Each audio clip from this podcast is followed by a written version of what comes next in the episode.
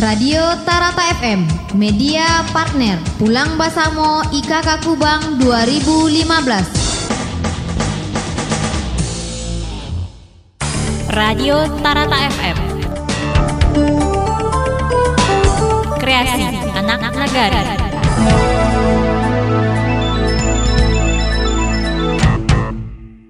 Jadi kepada peserta lomba pidato dan lomba musabaqah tilawatil Quran agar kembali menempati tempat yang telah kami sediakan karena kita akan melanjutkan acara kita. Baiklah, kita mulai lagi Dewan Juri. Ya, kita mulai penampilan lomba pidato. Pemegang nomor lot 08 dengan judul pidato Enam wasiat Imam Al-Ghazali Bersiap-siap Penampilan MTQ pemegang nomor lot 06 Kepada pemegang nomor lot 08 Disilakan.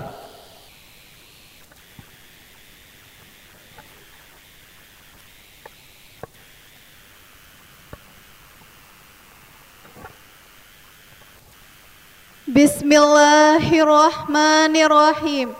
Assalamualaikum warahmatullahi wabarakatuh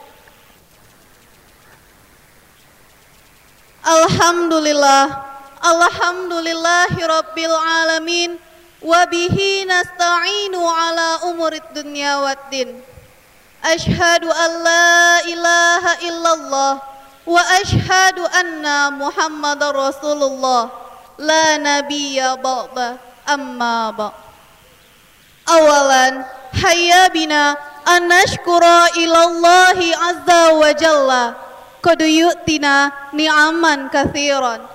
Hatta nastati' an najtami'an masjid. Thumma salawatan wa li rasulillahi sallallahu alaihi wasallam. Allahumma salli ala Muhammad wa ala ali Muhammad. Qad kharajan nas zulumati ilan nur. Yang terhormat de, para dewan juri, bapak-bapak, ibu-ibu dan rekan-rekan sekalian. Baiklah, nama saya Dina Rahmadianti. Pada kesempatan yang berbahagia ini, izinkanlah saya menyampaikan pidato singkat yang berjudul enam wasiat Imam Al-Ghazali. Ada beberapa wasiat yang diberikan oleh Imam Al-Ghazali di antaranya. Yang pertama, perbanyaklah amal soleh karena kematian itu sungguh sangat dekat dengan kalian.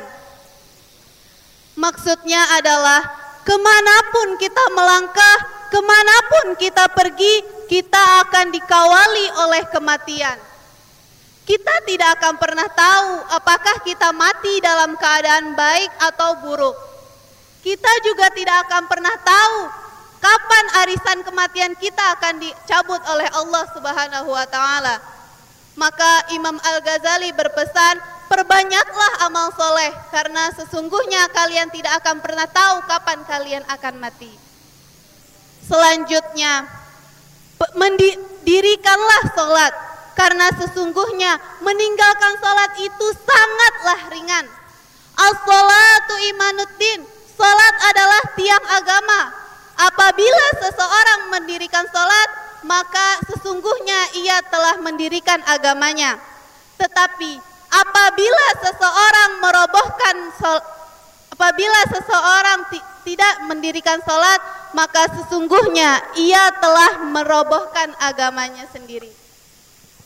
Maka sidang jamaah sekalian, dirikanlah sholat karena sesungguhnya kita diberikan waktu oleh Allah Subhanahu wa taala 24 jam, tetapi kita hanya diberikan 5 sholat waktu. Anggap saja satu sholat itu 10 menit, maka 5 sholat 50 menit. 24 jam waktu yang diberikan oleh Allah, apakah kita tidak sempat untuk satu sholat fardu saja 10 menit? Apakah kita tidak sempat meluangkan waktu 10 menit untuk mengerjakan satu sholat fardu saja? Selanjutnya, yang paling berat itu adalah menjaga amanah. Menjaga amanah bagaikan kita menjaga harga diri kita. Apabila seseorang ingin melihat bagaimana cara orang itu menjaga amanah, maka lihatlah dari harga dirinya. Apabila ia baik menjaga harga menjaga harga dirinya, maka baiklah ia dalam menjalankan amanahnya. Selanjutnya, yang paling yang paling jauh itu adalah masa lampau. Banyak di antara kita berandai-andai akan menggapai masa lalu. Jangankan menggapai masa lalu, menggapai satu detik pada hari ini saja itu tidak bisa. Maka Imam Wasi, Imam Al Ghazali ber, berpesan, jadikanlah pengalaman itu, un, jadikanlah pengalaman itu, uh, apa namanya? Jadikanlah pengalaman pembelajaran untuk menjalankan yang akan datang. Selanjutnya, wasiat yang selanjutnya, jagalah lidahmu, karena sesungguhnya lidah itu tidak bertulang. Lidah dapat membawa kita ke surga dan ke neraka. Jika lidah kita pergunakan untuk bergunjing, menyakiti perasaan orang lain, maka lidah itu akan membawa kita ke neraka. Apabila kita lidah ini kita gunakan untuk berzikir, ber, mengingat Allah, maka lidah ini akan membawa kita ke surga. Dan yang terakhir, jagalah hawa nafsumu karena setiap orang memiliki hawa nafsu. Dan bagaimana orang itu mengontrol hawa nafsunya agar tidak terjerumus ke arah yang buruk. Itulah wasiat dari Imam Al-Ghazali. Semoga kita dapat mengamalkan wasiat itu dan kita tidak terjerumus ke arah yang buruk. Baik, sekian terima kasih. Kurang lebihnya mohon dimaafkan. Wabillahi taufik wal hidayah. Wassalamualaikum warahmatullahi wabarakatuh.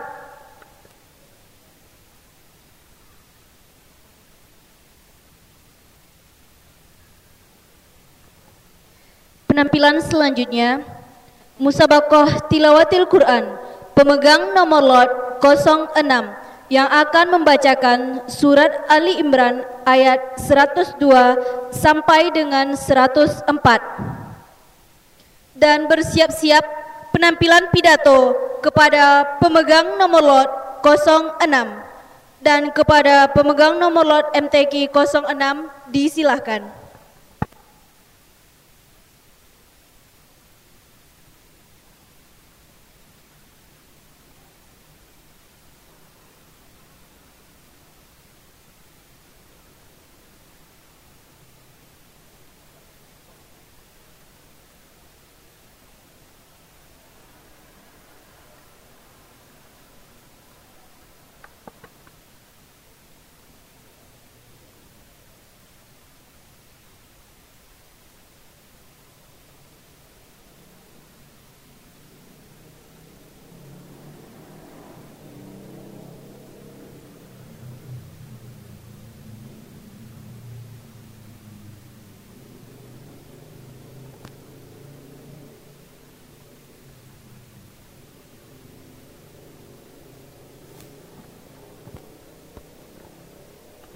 Assalamualaikum warahmatullahi wabarakatuh. A'udzu billahi minasyaitonir rajim. Bismillahirrahmanirrahim. Ya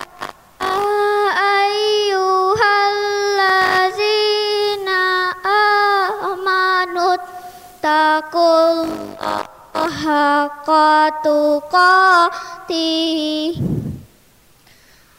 haqqa tuqati wala tamutunna illa wa antum muslimu. Wa tisir wa tasimu bihab lillahi awala tafarraku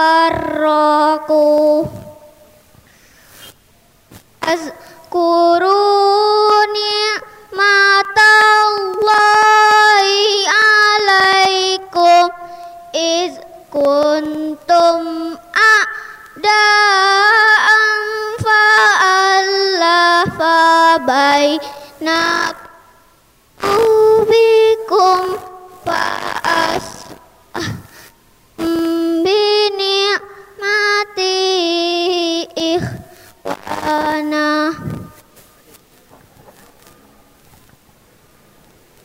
wa kuntum ala syafahuh rotim minan nari fa'an qazakum minha. Qazalika yubayinu Allahu lakum ayati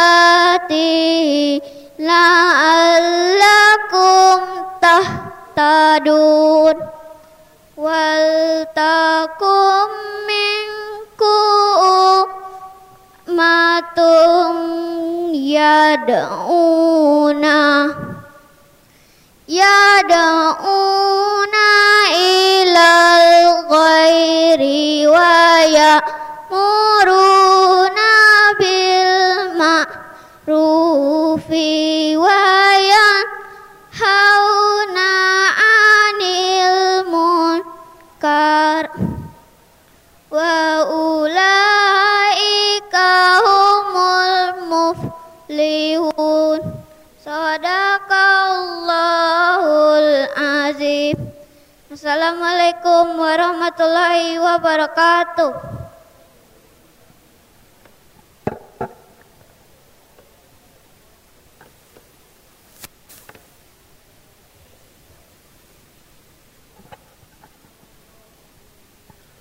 Penampilan pidato selanjutnya Pemegang nomor lot 06 Dengan judul pidato Bagaimana cara bersyukur. Dan bersiap-siap Penampilan MTQ selanjutnya Pemegang nomor lot 13 Kepada pemegang nomor lot 06 Disilahkan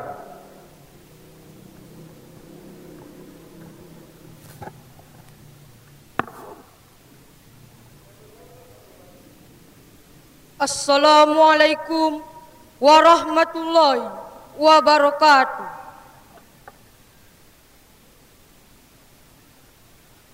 Innal hamdalillah nahmaduhu wa nasta'inuhu wa nastaghfiruhu wa na'udzu billahi min syururi anfusina wa min sayyiati a'malina. May yahdihillahu fala mudhillalah wa may yudlilhu fala hadiyalah. Ilaha illallah wa ashhadu anna Muhammadar Rasulullah sallallahu alaihi wasallam la nabiyya ba'da amma ba'da. Yang saya hormati Bapak Dewan Juri, Bapak Ibu dan teman-temanku yang seperjuangan. Pertama-tama marilah kita ucapkan puji dan syukur kita atas kehadirat Allah Subhanahu wa taala yang telah melimpahkan rahmat dan karunia-Nya kepada kita bersama sehingga kita dapat berkumpul di acara kita ini.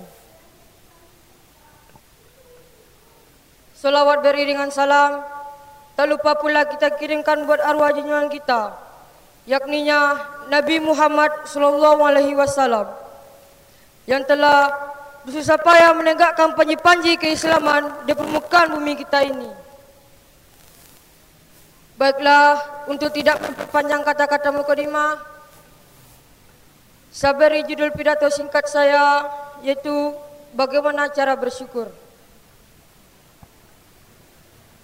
Telah dijelaskan dalam Al-Quran surah Al-Fatir ayat 30 yang berbunyi. A'udzu billahi minasyaitonir rajim. Bismillahirrahmanirrahim. Liwaffayahum ujurahum wa yazidahum min fadlihi innahu ghafurun syakur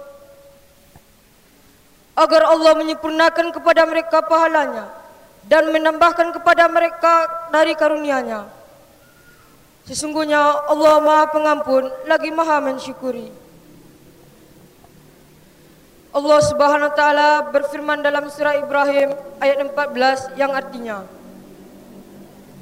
Sesungguhnya jika kamu mensyukuri nikmatku niscaya aku akan menambahkan nikmat kepadamu Tetapi jika kamu mengingkari nikmatku maka pasti azabku sangat berat Para hadirin yang dirahmati Allah pada pada kesempatan kali ini melalui pidato agama Islam ini akan sedikit menjelaskan tentang perwujudan dari rasa syukur. Syukur dapat diwujudkan dalam tiga aspek. Pertama, syukur dengan hati, yaitu meyakini dan menyadari bahwa semua nikmat dan karunia yang diperoleh berasal dari anugerahnya. Dua, syukur dengan lisan yaitu dengan memuji Allah sebanyak-banyaknya tiga syukur dengan perbuatan yaitu taat beribadah kepadanya dan menggunakan kurnia itu untuk kebaikan mari kita renungkan tentang semua yang kita miliki tentang semua apa yang kita impikan tentang semua kekurangan yang kita miliki dan bersyukurlah. Bersyukur itu adalah bagaimana kita merasa bersyukur atas semua anugerah yang telah diberikan kepada kita. Bersyukur itu mengungkapkan rasa terima kasih atas semua yang telah diberikan kepada kita. Para hadirin yang dirahmati Allah. Bersyukurlah atas semua yang kita miliki Bersyukurlah atas semua kekurangan yang kita miliki. Bersyukurlah atas semua penderitaan yang kita rasakan dan bersyukurlah atas air mata yang buat kita berduka. Dan bersyukurlah karena ada rahasia di balik rahasia. Maha sempurna Tuhannya berserta rencananya. Hanya itu yang dapat saya sampaikan. Nun wal qalami wa ma yasturun. Assalamualaikum warahmatullahi wabarakatuh.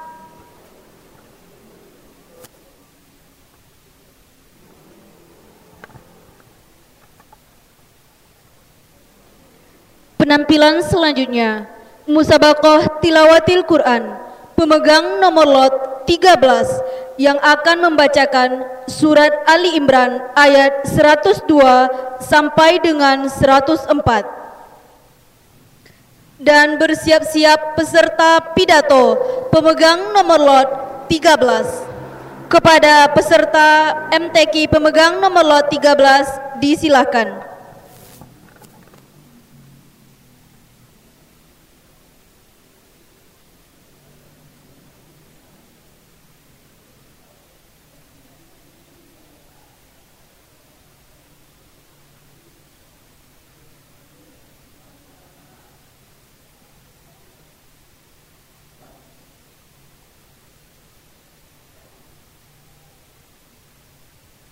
Assalamualaikum warahmatullahi wabarakatuh. أعوذ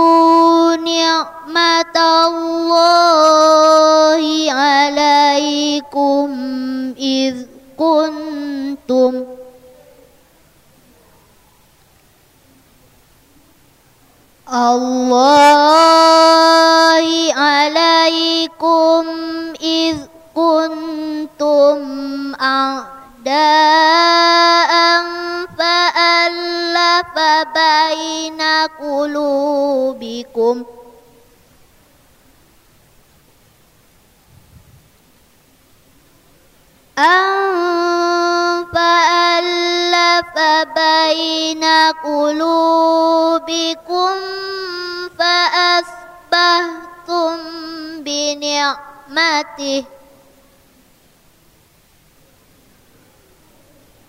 فأصبحتم بنعمته إخوانا.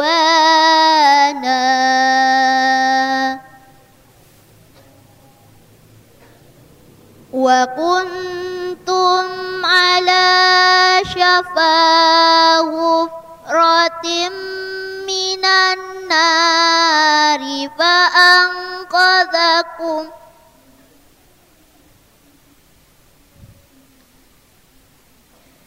من النار فأنقذكم منها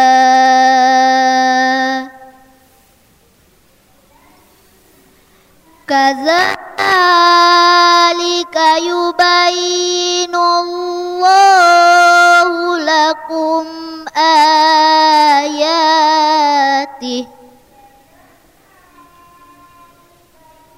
الله لكم آياته لعلكم تهتدون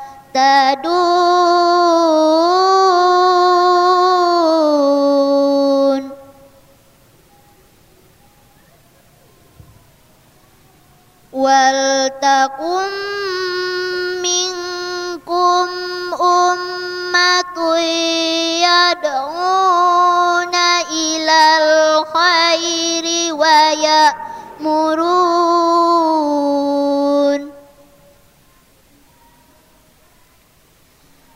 الخير ويأمرون بالمعروف وينهين.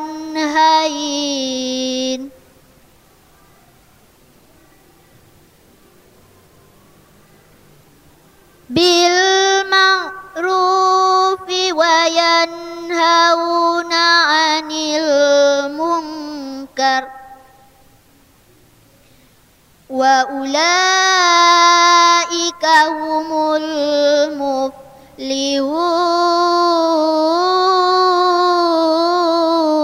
المفلحون صدق الله العظيم Assalamualaikum warahmatullahi wabarakatuh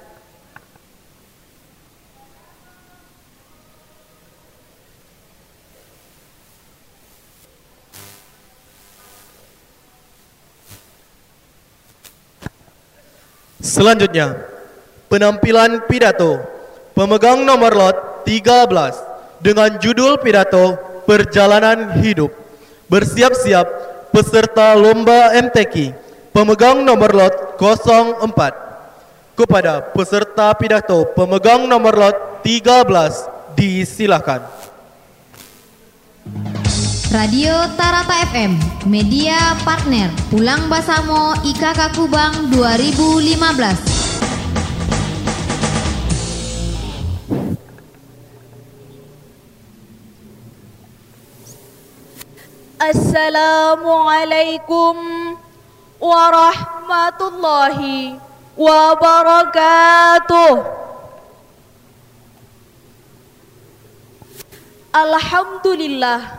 Alhamdulillahi Rabbil Alamin. Wabihi nasta'in ala umurid dunya waddin Ashhadu an la ilaha illallah Wa ashhadu anna Muhammadur Rasulullah Sallallahu alaihi wasallam. La nabiyya ba'dah amma ba'du Puji syukur, marilah sama-sama kita ucapkan kehadirat Allah Subhanahu wa taala yang telah melimpahkan rahmat dan karunia-Nya kepada kita bersama. Sehingga dengan rahmat dan karunia-Nya kita telah dapat melangkahkan kaki, mengayunkan tangan untuk datang ke tempat yang kita cintai ini. Selanjutnya, salawat beriringan salam tak lupa pula buat kekasih Allah yakninya Nabi Muhammad sallallahu alaihi wasallam yang telah menjadi uswatun hasanah fid dunya wal akhirah dengan ucapan Allahumma salli ala Muhammad wa ala ali Muhammad. Hidup ibaratkan sederetan kata-kata yang menyaksikan sedikit spasi. Namun ada kalanya kita membutuhkan tanda koma untuk mengistirahatkan perjalanan kita. Dan kita juga membutuhkan tanda tanya untuk mempertanyakan apa saja yang telah kita lakukan selama hidup kita. Dan juga kita membutuhkan tanda seru untuk mengarahkan ke mana kita akan menembus perjalanan tersebut. Dan pada akhirnya kita membutuhkan tanda titik untuk mengakhiri perjalanan kita. Jadi, pada kesempatan kali ini saya akan menyampaikan sebuah tausiah yang berjudul dengan perjalanan hidup. Bagi saya, kehidupan adalah sebuah jeda untuk menembus sebuah perjalanan.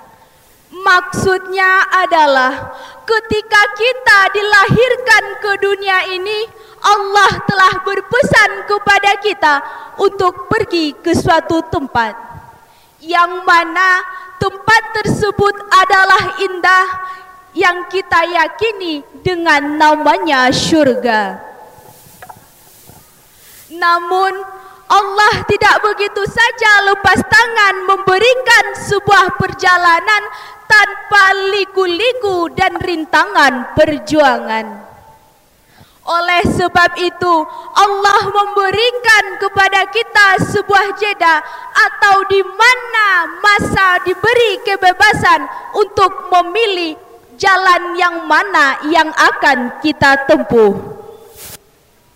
Tapi kita hanya butuh dimensi waktu untuk menembus jeda tersebut. Hadirin yang dirahmati oleh Allah. Ada beberapa hal yang perlu kita perhatikan dalam perjalanan hidup ini. Yang pertama, kita pasti pernah merasakan yang namanya putus asa. Baik putus asa dalam menghadapi masalah kecil, apalagi menghadapi masalah besar. Namun, setiap orang yang berhasil dalam menghadapi masalah memiliki dua kemungkinan. Yang pertama, dihasilkan atau ditentukan dari usaha dan doanya tersebut. Yang kedua, yaitu ditentukan dari kata-katanya yang mematahkan semangatnya. Aristoteles yaitu seorang ahli filsuf sejarah ternama pernah berkata, "Janganlah engkau berputus asa, tetapi kalau engkau putus asa, tetaplah berjuang dalam keadaan putus asa tersebut." Hadirin yang dirahmati oleh Allah. Adapun yang kedua yaitu kita harus berpikir secara jernih dalam menghadapi suatu masalah. Janganlah kita menjadi seekor korek api yang mempunyai otak tetapi tidak dipergunakan untuk berpikir. Janganlah kita menjadi seperti robot yang jenius tetapi tidak memiliki perasaan. Kita tidak diwajibkan untuk menjadi orang yang pintar, tetapi kita dianjurkan untuk orang yang cerdas. Karena setiap orang yang pintar hanya memiliki suatu keahlian yang mendatangkan rata-rata nilai. Namun sayangnya mereka bisa tertipu oleh orang lain. Hadirin yang dirahmati oleh Allah. Yang ketiga, janganlah kita menjadi manusia yang instan yang hanya mau mudahnya saja. Tetapi jadilah manusia yang intan yang suksesnya karena proses. Kita tahu bahwa setiap yang kita hasilkan tanpa usaha mendatangkan sebuah kenikmatan yang hanya sementara. Oleh karena itu, kita disuruh berusaha untuk mencapai suatu mimpi dan cita-cita. Jadi kesimpulannya, kita tidak perlu takut dengan rintangan dan tantangan hidup. Asalkan kita berusaha, ibaratkan sebuah kapal yang berlayar, kita tidak bisa merubah arah mata angin, tetapi kita bisa merubah ke arah mana yang akan kita tujukan kapal kita tersebut untuk berlayar. Mungkin sekian yang dapat saya sampaikan. Kalau ada salah dan janggalnya, mohon dimaafkan. Nun wal qalami wa ma yasturun. Assalamualaikum warahmatullahi wabarakatuh.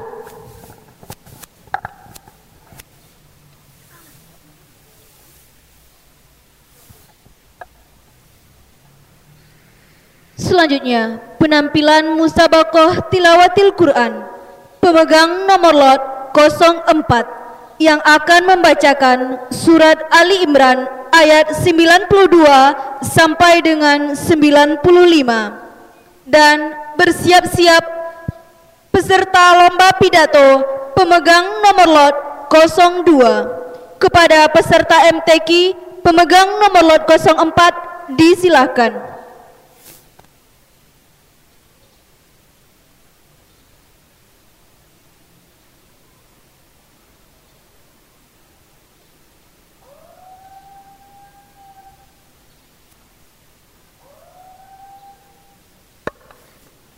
Assalamualaikum warahmatullahi wabarakatuh.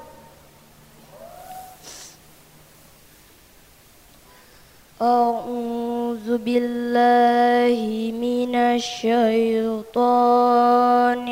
الرجيم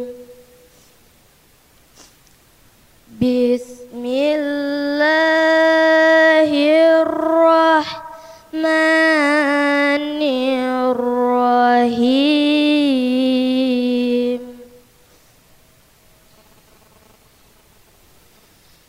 لن تنالوا البر حتى تنفقوا مما تحبون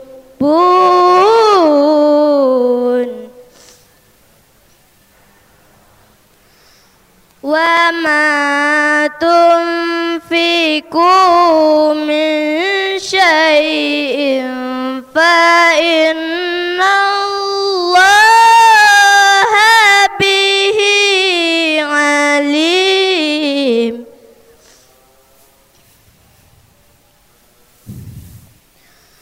Kullu ta'ami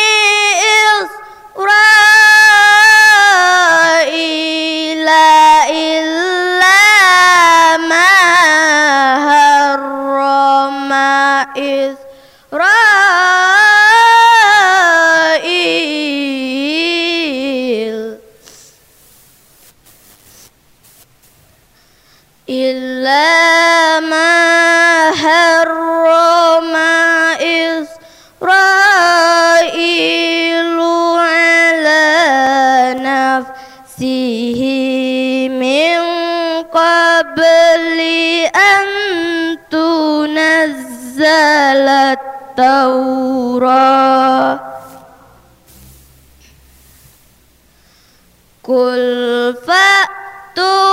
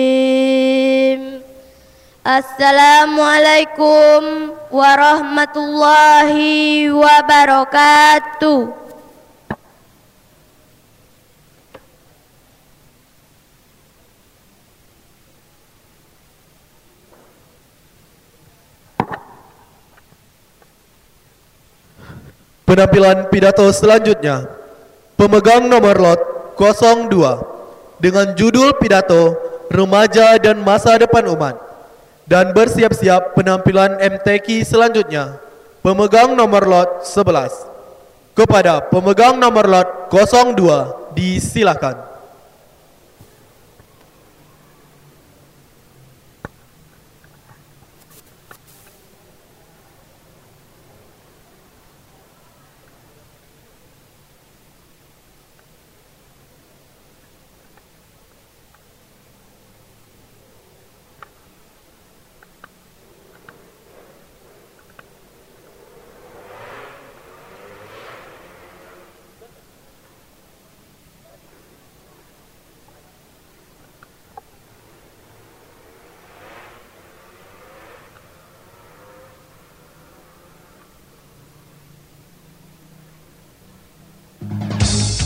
Tarata FM, media partner Pulang Basamo IKK Kubang 2015. Sekali lagi, kami panggil pidato dengan nomor lot 02 dengan judul pidato Remaja dan Masa Depan Umat.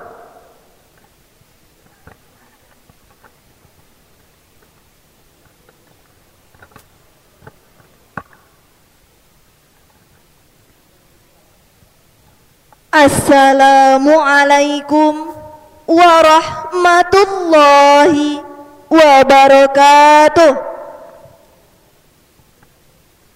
Alhamdulillah Alhamdulillahi rabbil alamin wal aqibatu lil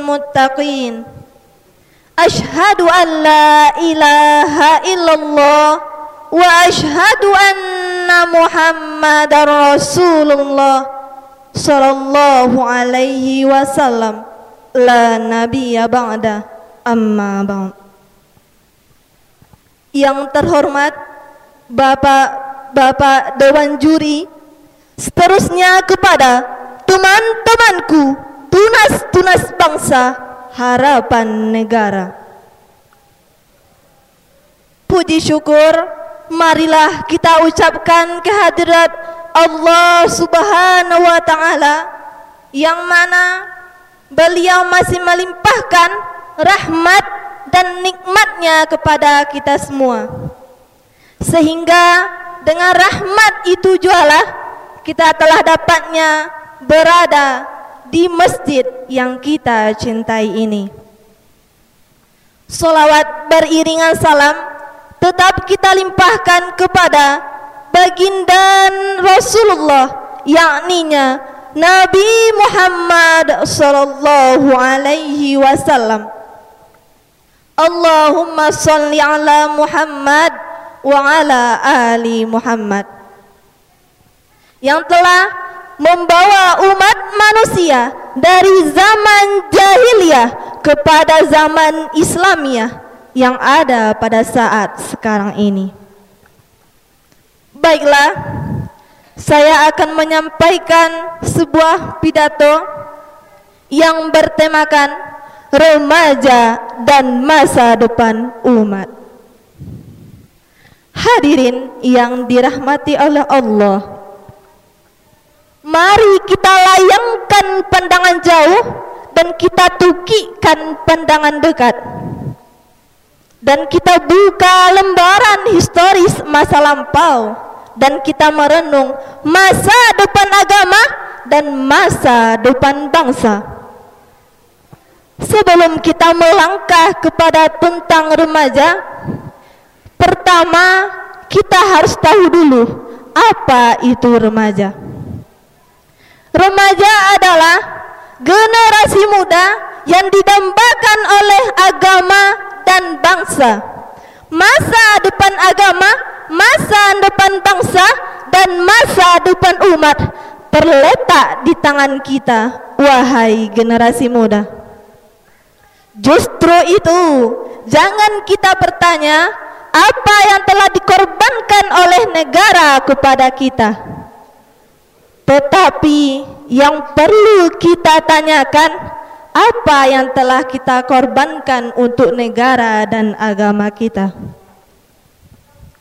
sebagaimana firman Allah surat Ali Imran ayat 104 A'udzu billahi minasyaitonir rajim Bismillahirrahmanirrahim.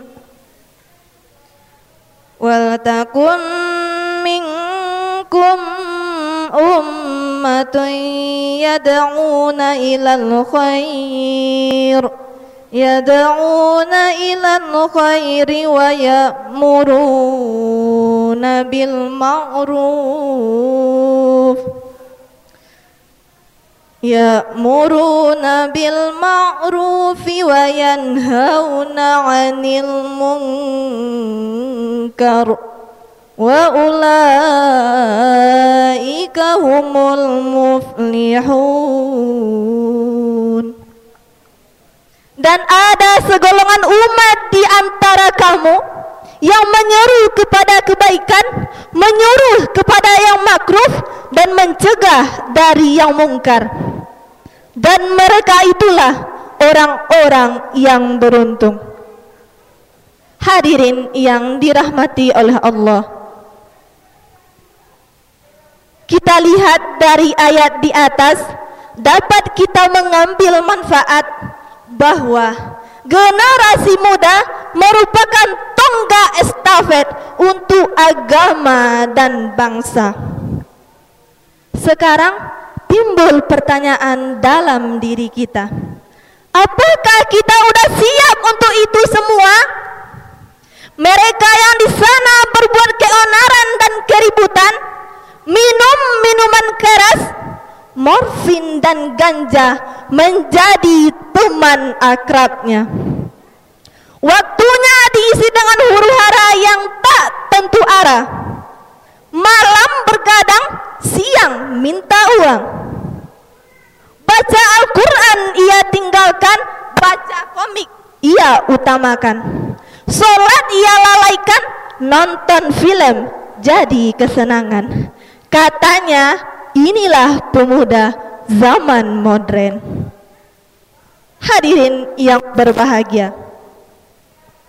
Kalau seperti ini masa depan sekarang, bagaimana untuk yang akan datangnya? Jawabannya tak lain, umat akan hancur, negara akan binasa, dan agama tinggal namanya saja. Supaya hal ini tidak terjadi kepada kita, saya menghimbau kepada para generasi muda, singsingkan lengan bajumu, tampil ke garis depan. Wahai generasi muda, ambil sampanmu, masukkan ke lautan. Patah pendayungmu, tanganmu jadikan. Robek layarmu, bajumu gunakan. Pecah sampanmu, renangi lautan demi mencapai pulau kesuksesan. Hadirin yang berbahagia, dalam menempuh perjalanan hidup yang mulia, kita perlu perjuangan dan pengorbanan. Sebagaimana kata Mutiara, only by working we can be success. Akhirnya ana sudahi dengan untayan hikmah. Syubbanul yaum rijalun khodan. The young today, the leader tomorrow. Pemuda hari ini, pemimpin hari esok. Untuk itu, benahi diri, siapkan diri, siapkan mental. Dayung bahtera, kejar pulau idaman. Akhirul kalam, mohon wal qalami wa ma yashturun. Wassalamualaikum warahmatullahi wabarakatuh.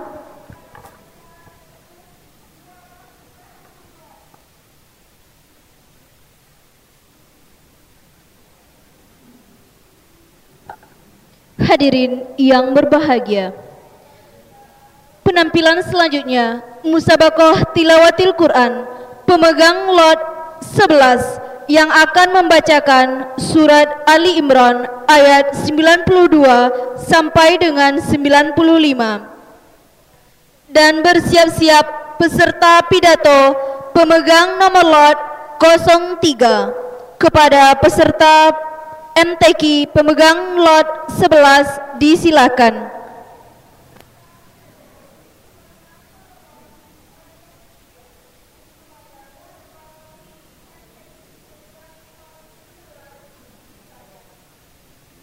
Assalamualaikum warahmatullahi wabarakatuh. A'udzu billahi minasyaitonir rajim. Bismillahirrahmanirrahim.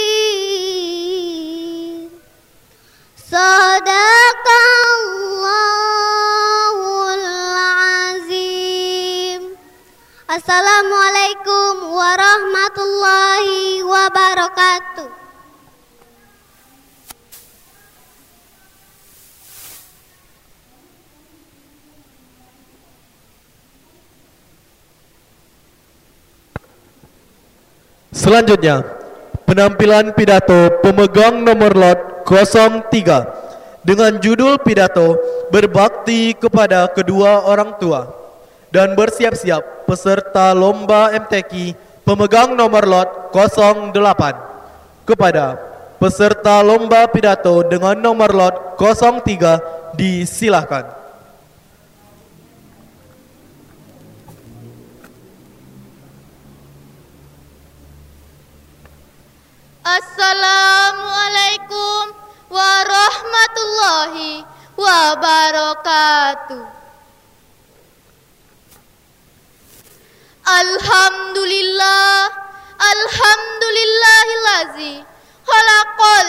Insana fi ahsani taqwim.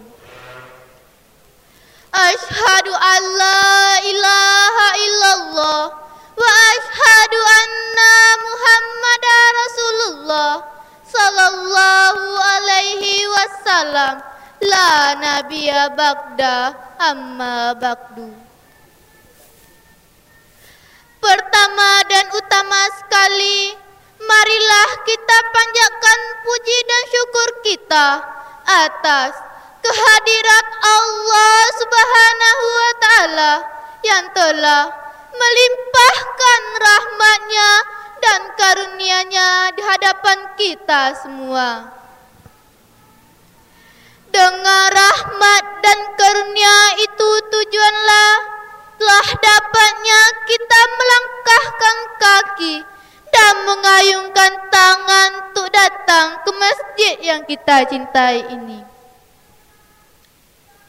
Salawat beriringan salam Tak lupa pula kita kirimkan buat junjungan kita Yakninya Nabi besar Muhammad Sallallahu Alaihi Wasallam Yang telah berjuang mati-matian Demi menegakkan agama Islam di permukaan bumi kita ini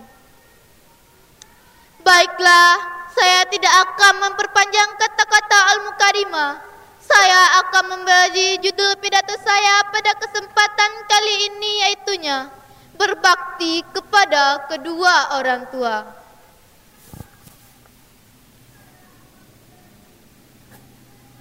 Langkah berbakti kepada kedua orang tua hukumnya wajib. Selain kita berbakti kepada Allah dan Rasulnya, kita harus berbakti kepada kedua orang tua. Orang tua yang membesarkan kita dari kecil hingga dewasa. Allah berfirman yang artinya dan ku dan ku perintahkan kepada semua manusia untuk berbuat baik kepada kedua orang tuanya. Ibunya yang mengandung, yang lemah dan bertambah-tambah, yang menyapihnya selama dua tahun. Bersyukurlah kepadaku dan kepada kedua orang tua, dan ke kamilah kau kembali. Quran Surat Luqman ayat 14 Sembilan bulan ibu mengandung Menahan perutnya di posisi yang aman. Sembilan bulan ibu menyanyikan lagu Nina Bobo Sahabat Rasulullah berkata Wahai Rasulullah Siapakah yang harus aku hormati? ibumu. Siapa Rasulullah? Ibumu. Siapa wahai Rasulullah? Ibumu. Lalu siapa lagi wahai Rasulullah? Bapakmu. Ridallahi fi ridal walidain wa suhtullahi fi suhtul walidain. Ridho Allah tergantung ridho orang tua. Murka Allah tergantung murka orang tua. Janganlah engkau berkata ah ataupun uh kepada orang tua. Karena perkataan ah ataupun uh itu artinya adalah penolakan atau tidak setuju dengan orang tua. Marilah kita senangkan hati orang tua dengan cara mematuhi tata tertib orang tua. Baiklah, saya tidak akan memperpanjang kata Al-Mukadimah. Telah, seles telah selesainya pidato saya. Assalamualaikum warahmatullahi wabarakatuh.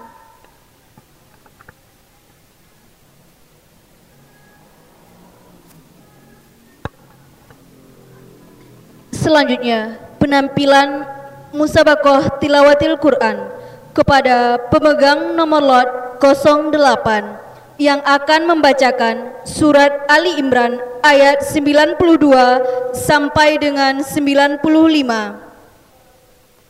dan bersiap-siap peserta selanjutnya lomba pidato pemegang nomor lot 05 Kepada peserta MTQ pemegang lot 08 disilahkan.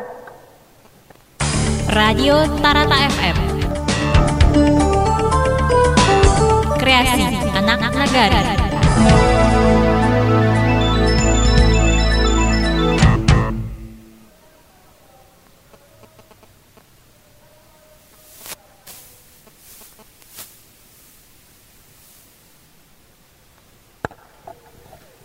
Assalamualaikum warahmatullahi wabarakatuh.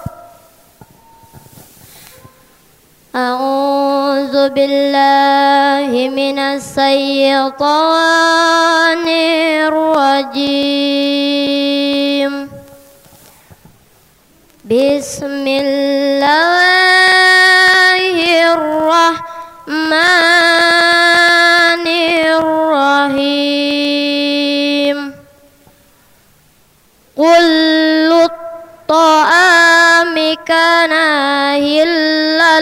لبني إسرائيل إلا ما إلا إلا ما حرم إسرائيل على نفسه من قبل أن تنزل التوراة. قل فأتوا بالتوراة فاتلوها إن كنتم صادقين. فمن افترى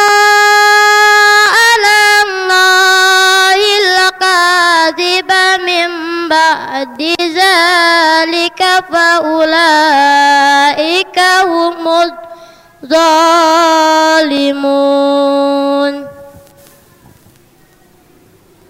قل قل صدق الله.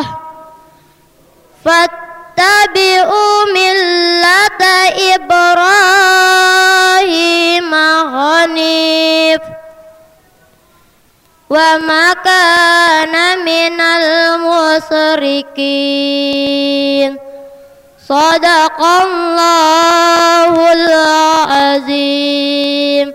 Assalamualaikum warahmatullahi wabarakatuh.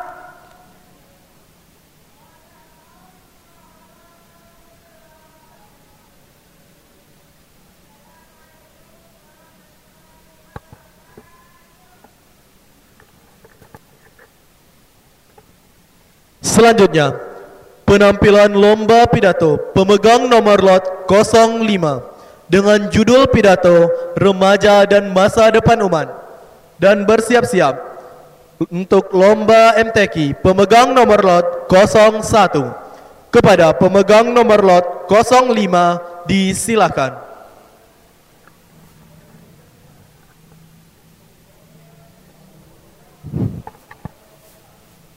Bismillahirrahmanirrahim. Assalamualaikum warahmatullahi wabarakatuh. Alhamdulillah, Alhamdulillahirabbil alamin. Wassalatu wassalamu ala asrofil anbiya mursalin wa ala alihi washabihi rasulillah ajmain.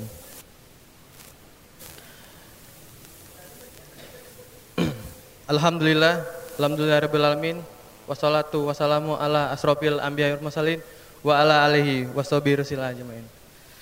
Pertama dan utama sekali, marilah kita panjatkan puji syukur kehadiran Allah yang telah memberi kita rahmat berupa kesehatan sehingga kita bisa berkumpul di musola di masjid yang kita cintai ini.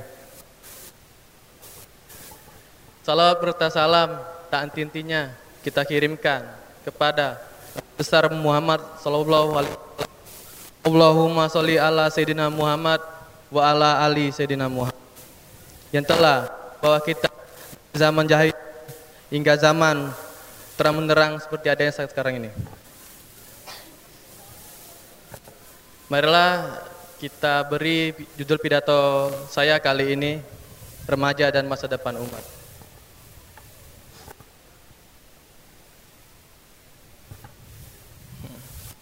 Hadiri yang berbahagia, marilah kita sama melayangkan pandangan dan kita tukikan pandangan jauh dekat kita dan buka lembaran histori masa lampau dan kita renungi akan masa depan agama dan bangsa yang selalu menanti kedatangan generasi muda untuk pembangunan di masa yang akan datang.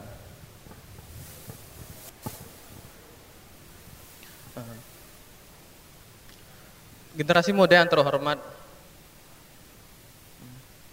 kita harus bangga hari ini dan kita dan kita harus senang karena perjuangan pemuda zaman dahulu membawa kita membawa kita dari sasaran hmm. Dan kesejahteraan generasi yang akan datang itu berada di tangan kita. Pemuda zaman dahulu lurur kita yang tidak lagi mereka rela mati berputihan tulang tergeletak di medan perang terbujur di medan juang. Anak tersayang jadi yatim istri tercinta menjadi janda ayah dan ibu kehilangan anaknya generasi muda yang terhormat sering kita dengar untayan kata pemuda harapan bangsa pemudi pagar pertiwi. Simbolik ini memang enak untuk didengar dan mudah untuk diucapkan. Tapi pertanyaan dan kenyataan itu harus kita pertanyakan. Apakah ungkapan itu hanya sekedar buah mulut manis kata? Atau hanya kata untayan mutiara yang dimuat dalam majalah dan koran? Atau Nah, kita wujudkan ke alam nyata atau semua di pundak kita. Generasi muda yang terhormat,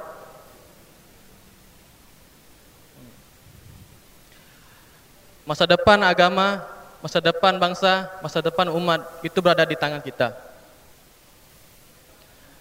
Justru itu, jangan kita pertanyakan apa yang telah kita disumbangkan negara kepada kita. Tapi yang perlu kita pertanyakan, apa yang telah kita sumbangkan untuk negara? Kalau muda budiman. Firman Allah dalam surat Ali Imran ayat 104.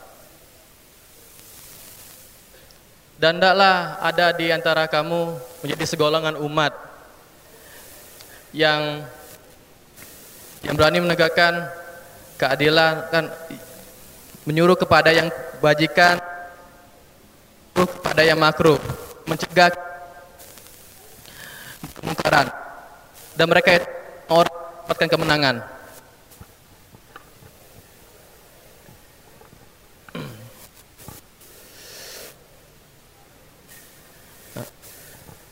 Hadirin yang terhormat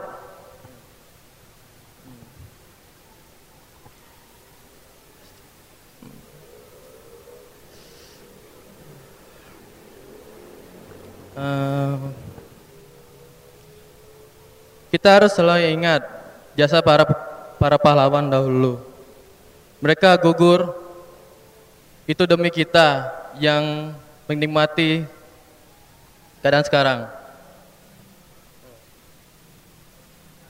Tapi sebentar lagi tongkat estafet pembangunan agama dan bangsa akan diberikan kepada generasi muda oleh generasi tua yang telah lapuk lanjut makan oleh lanjut usia.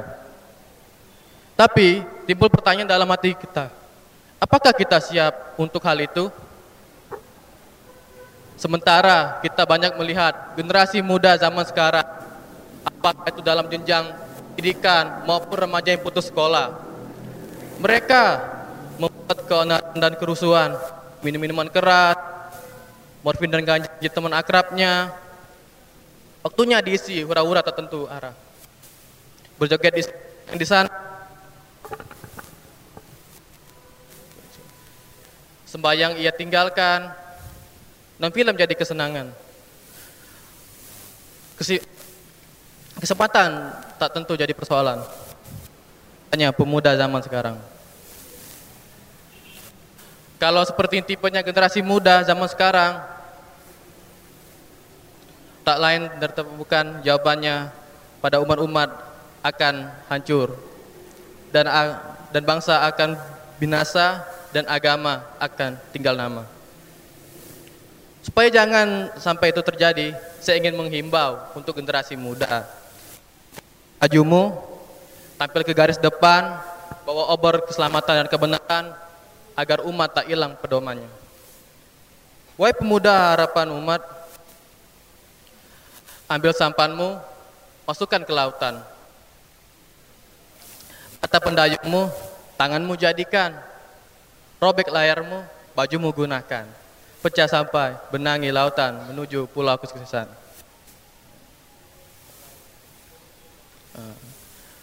Suatu usaha kita dituntut untuk berjuang dan berkorban. Karena suatu hal yang kita inginkan dan kita miliki tidak akan berhasil kalau tidak kita usahakan. Only be working, we can be sukses. Untuk itu, kita harus benahi diri, benahi diri, dan kita miliki hasrat dan karsa, dan kita harus mengetahui hal seperti itu. Akhir kalam, sesudahi, subhanul yaum rijalun godam. Doyang todai, the leader tomorrow. Pemuda hari ini, pimpinan hari esok. Untuk itu, benahi diri, siapkan mental. Dayung Batra, kejar pulau idaman. Sekian, terima kasih. Wabillahi topik walidaya. Wassalamualaikum warahmatullahi wabarakatuh.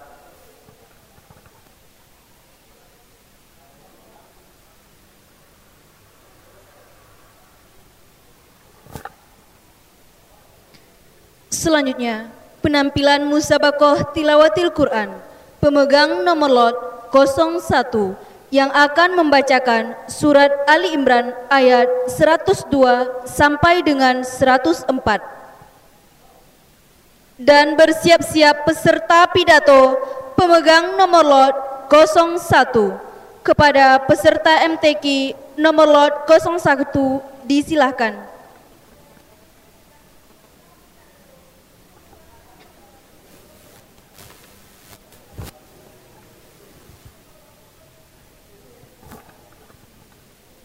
Assalamualaikum ay, wabarakatuh.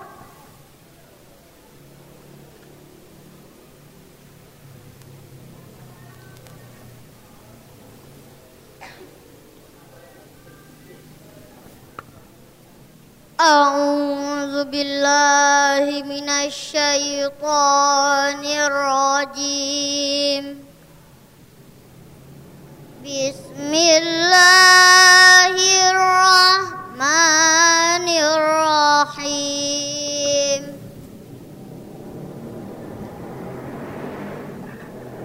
يا أيها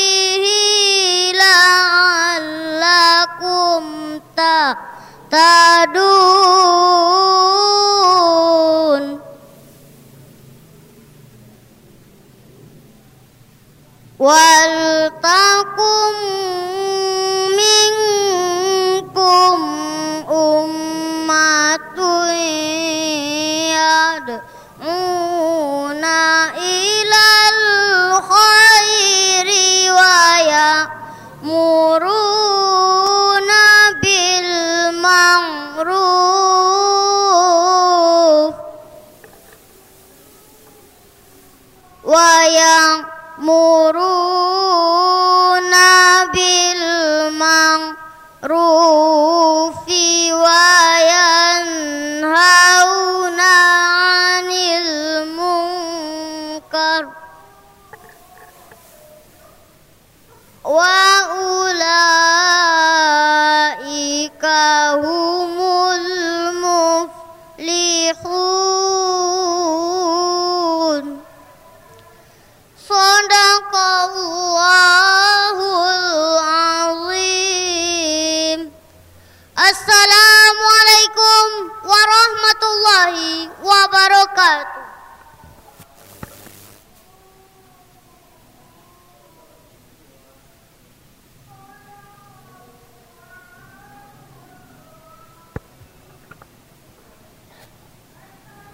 Selanjutnya, penampilan pidato pemegang nomor lot 01 dengan judul pidato Pentingnya Maaf Memaafkan dan bersiap-siap pemegang nomor lot 03 untuk cabang lomba MTQ kepada pemegang nomor lot 01 untuk cabang lomba pidato disilahkan.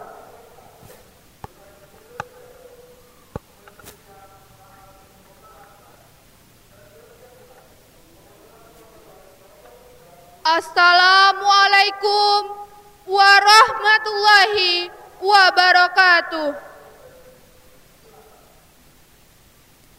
Alhamdulillah, alhamdulillahillazi hadana lihaza wa ma kunna linahtadiya laula an hadanallah. Ashhadu an la ilaha illallah wa ashhadu anna Muhammadar Rasulullah sallallahu alaihi wasallam la nabiyya ba'da amma ba'du. Yang terhormat Bapak-bapak Dewan Juri, Bapak dan Ibu hadirin sekalian, seterusnya rekan-rekanku yang seperjuangan dan seakidah.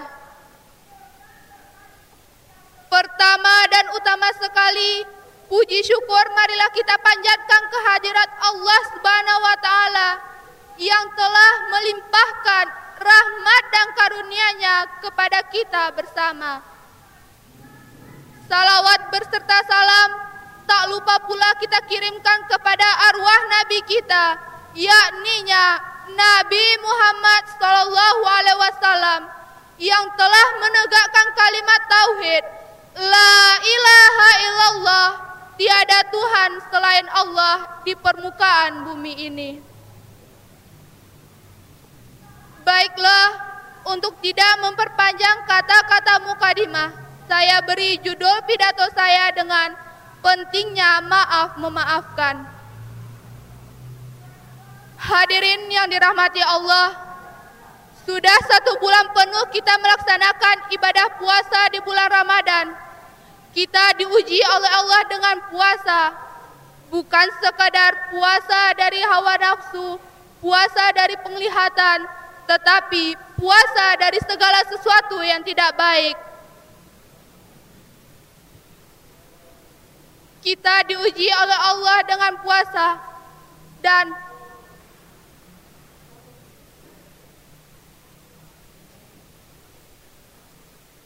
dan ujian yang diberikan oleh Allah itu dapat kita implikasikan atau dapat kita lihat pada bulan-bulan berikutnya. Contohnya pada bulan Syawal. Contoh ringan, apabila pada bulan Ramadan kita gemar membaca Al-Quran dan pada bulan-bulan berikutnya kita masih gemar membaca Al-Quran, berarti kita lulus ujian yang diberikan oleh Allah. Sebaliknya, apabila pada bulan Ramadan kita gemar membaca Al-Quran dan pada bulan-bulan berikutnya kita tidak pernah membaca Al-Quran, berarti kita tidak lulus ujian yang diberikan oleh Allah. Untuk itu, marilah kita implikasikan pekerjaan kita selama bulan Ramadan kepada bulan-bulan yang berikutnya. Hadirin yang dirahmati oleh Allah, kini kita telah berada pada bulan Syawal dan kita telah menjadi manusia yang bersih, bebas dari noda dan dosa. Hal ini diteruntukkan kepada orang-orang yang mempergunakan bulan Ramadan dengan sebaik-baiknya.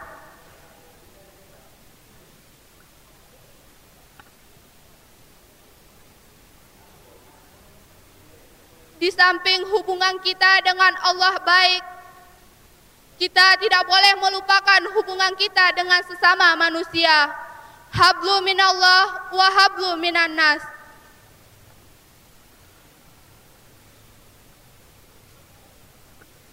Kita tidak boleh melupakan hubungan kita dengan manusia. Kita tidak boleh lagi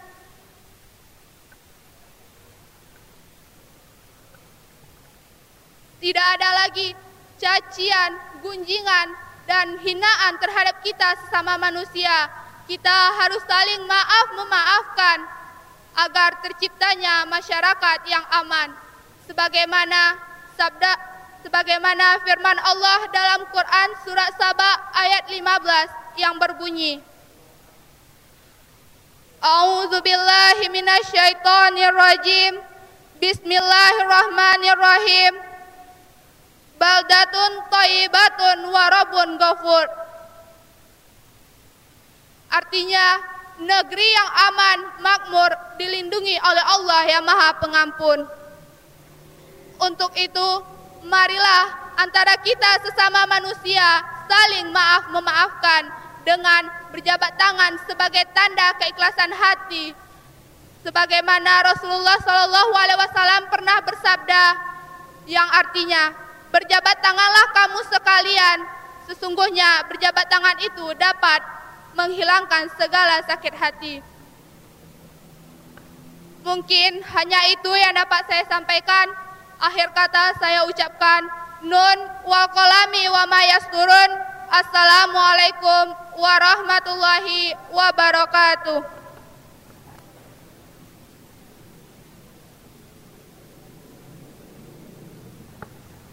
Hadirin yang kami hormati. Selanjutnya, penampilan musabakoh tilawatil Quran yang terakhir se-Kenagarian Kubang kepada peserta pemegang nomor lot 03 yang akan membacakan surat Ali Imran ayat 102 sampai dengan 104 dan bersiap-siap peserta pidato pemegang nomor lot 12. Radio Tarata FM, media partner Pulang Basamo IKK Kubang 2015.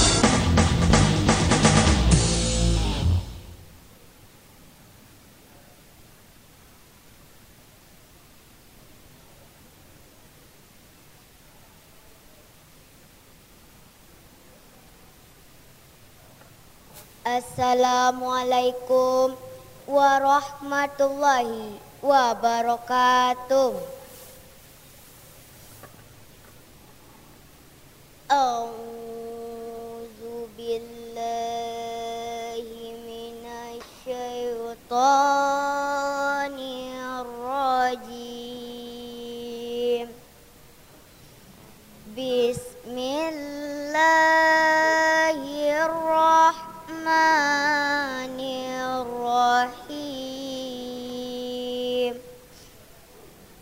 Ya ayyuhallazina amanu taqullaha haqqa tuqatih haqqa tuqatihi wa la tamutunna illa wa antum mus illa wa antum muslimun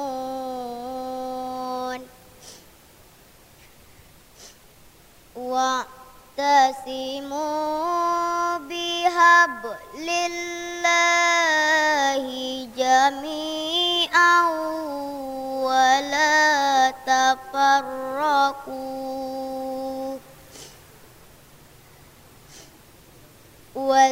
واذكروا نعمة الله عليكم إذ كنتم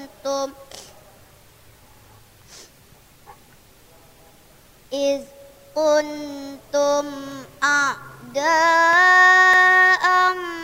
فألف بين قلوبكم فأصبحتم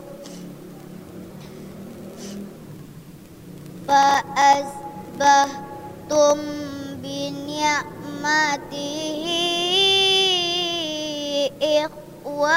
إخوانا وكنتم على شفا حفرة من النار فأنقذكم منها.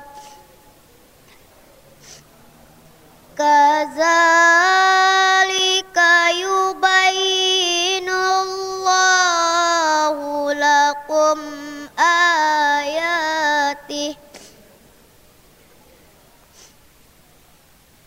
الله لكم آياته لعلكم تهتدون. ولتقم منكم أمة يدعون الخير ويأمرون إلى الخير ويأمرون إلى الخير ويأمرون بالمعروف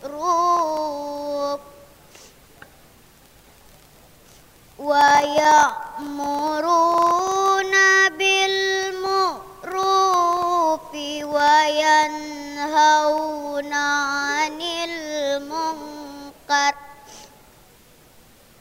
وأولئك هم المفلحون. صدق الله العظيم. السلام عليكم ورحمة الله وبركاته.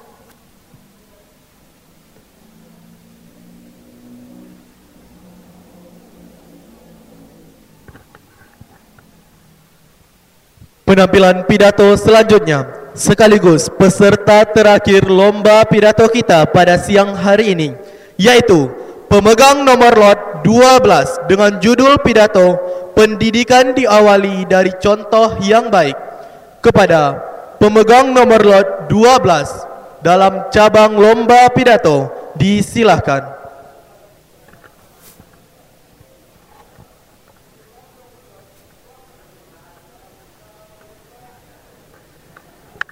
Assalamualaikum warahmatullahi wabarakatuh.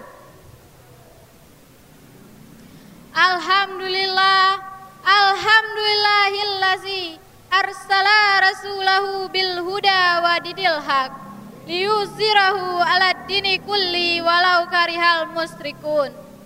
Ashhadu an la ilaha illallah wa ashhadu anna muhammadar rasulullah sallallahu alaihi wasallam la nabiyya ba'da amma ba'du. Yang pertama dan paling utama sekali, marilah kita ucapkan puji syukur kita atas kehadiran Allah Subhanahu wa taala yang telah melimpahkan rahmatnya kepada kita semua sehingga dengan rahmat Allah itu jualah kita telah dapat melangkahkan kaki dan mengayunkan tangan dalam keadaan sehat walafiat menuju masjid raya yang kita cintai ini. Salawat dan salam tak lupa pula kita kirimkan buat arwah junjungan kita yakninya Nabi Muhammad sallallahu alaihi wasallam yang telah bersusah payah menegakkan kata-kata La ilaha illallah di permukaan dunia Allah ini. Baiklah, saya akan membacakan judul pidato saya pada kesempatan kali ini, yaitu pendidikan diawali dari pemberian contoh yang baik. Dalam menempuh kehidupan di dunia ini, manusia perlu memiliki empat faktor yang fundamental. Persa, pertama iman, kedua ilmu, ketiga amal dan keempat akhlak. Keempat faktor tersebut dapat berkembang dengan baik dengan pendidikan yang se sempurna.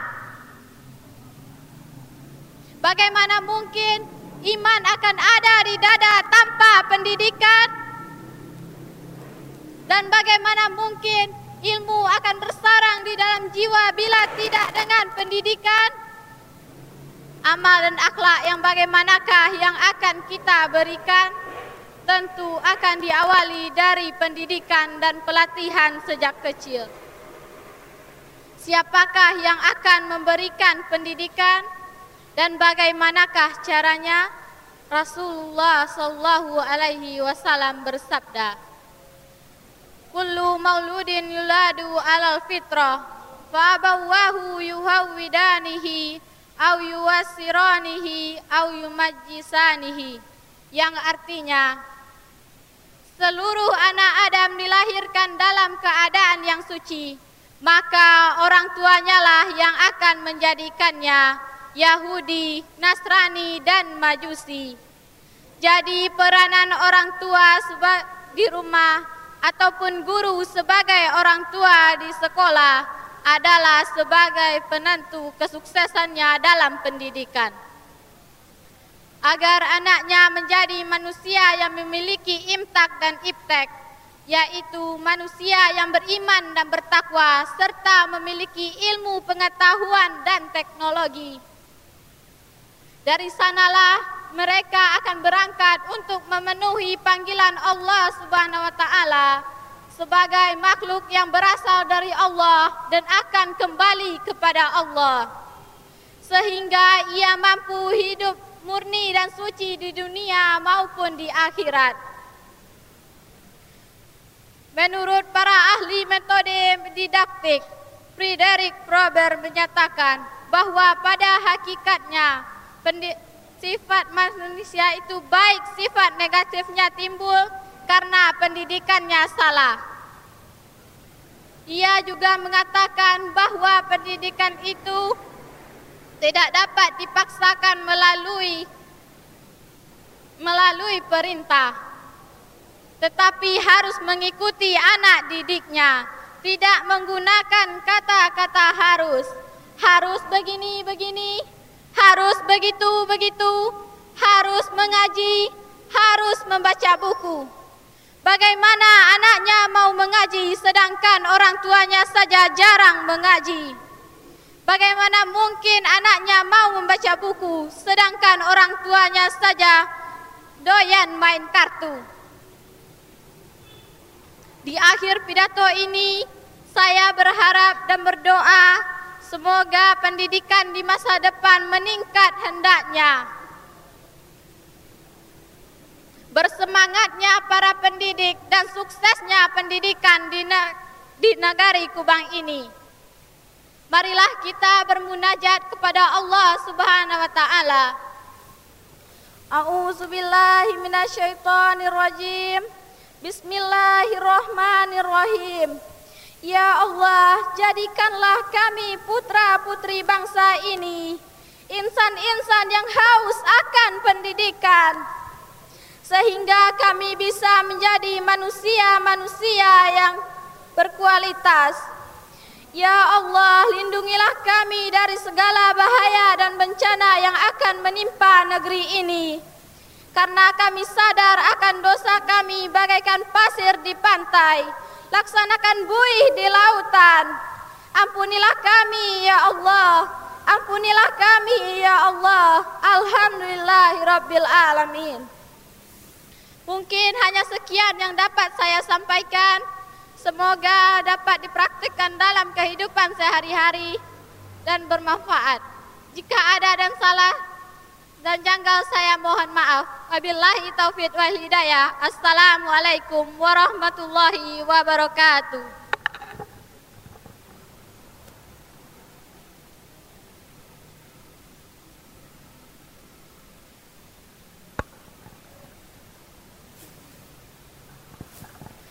Hadirin yang berbahagia, demikianlah lomba MTQ dan pidato tingkat kenagarian Kubang dalam rangka Pulang Basamo 2015. Kami selaku pembawa acara mohon maaf jika ada kesalahan. Akhirul kalam. Assalamualaikum warahmatullahi wabarakatuh.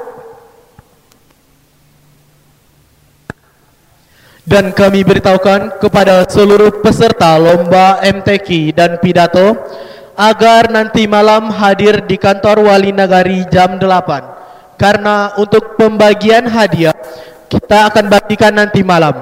Jadi kepada seluruh peserta diharapkan untuk hadir nanti malam karena seluruh peserta akan mendapatkan hadiah. Radio Tarata FM, media partner Pulang Basamo IKK Kubang 2015.